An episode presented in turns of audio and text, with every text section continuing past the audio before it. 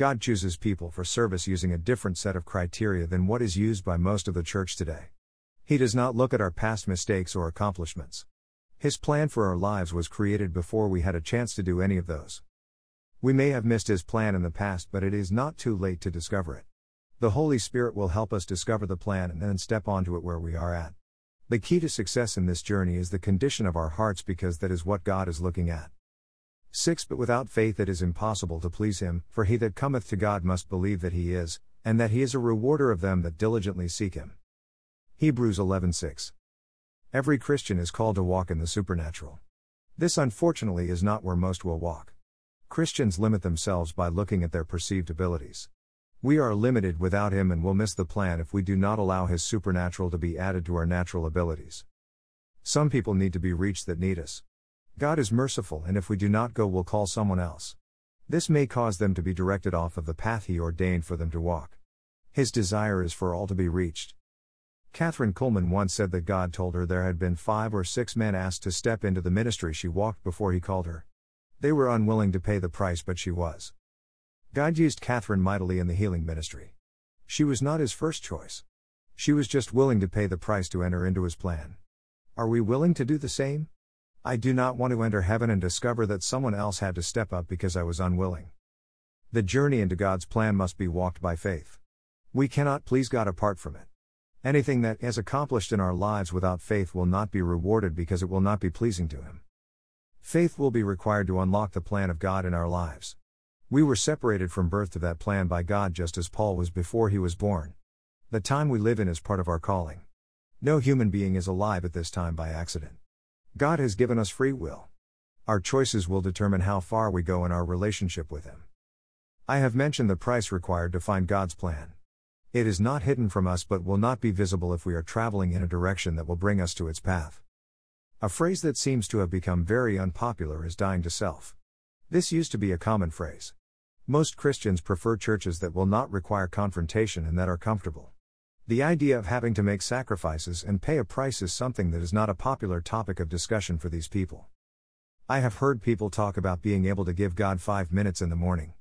If this is all we can give, then we should do so. Discovering His plan, though, will require much more from us. It will require us to make an unwavering commitment to pursue His kingdom before anything else. 24 And again I say unto you, it is easier for a camel to go through the eye of a needle, than for a rich man to enter into the kingdom of God. 25 When his disciples heard it, they were exceedingly amazed, saying, Who then can be saved? 26 But Jesus beheld them, and said unto them, With men this is impossible, but with God all things are possible. 27 Then answered Peter and said unto him, Behold, we have forsaken all, and followed thee, what shall we have therefore? 28 And Jesus said unto them, Verily I say unto you, that ye which have followed me, in the regeneration when the Son of Man shall sit in the throne of his glory, ye also shall sit upon twelve thrones, judging the twelve tribes of Israel.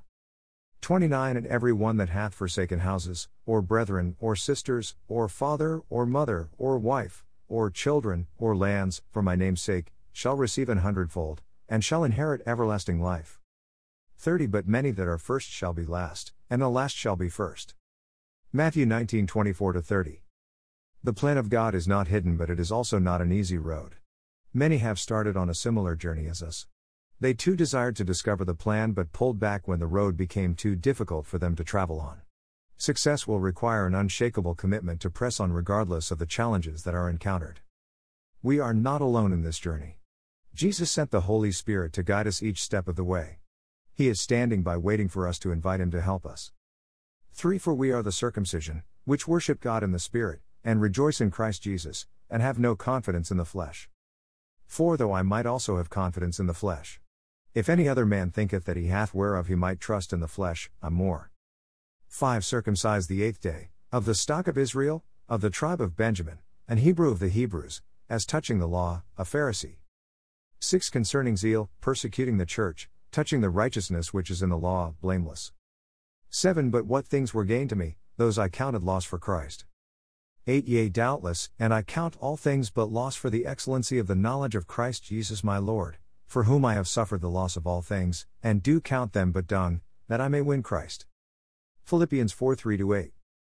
Paul was considered to be more zealous than other people serving in Jewish leadership. He had been trained by some of the greatest teachers of his day. His resume was stellar but meant nothing when it came to his call. Paul had an ironclad resume. His letter to the Philippian church tells us that everything he accomplished before meeting Jesus was done when compared to the calling of God. I've heard many Christians talk about the amazing things God was able to accomplish through Paul. How many of us are willing to pay the price he did for the ministry God has called us to walk in? Thank you for stopping by today. If this post has been a blessing, please share our blog with your friends and family.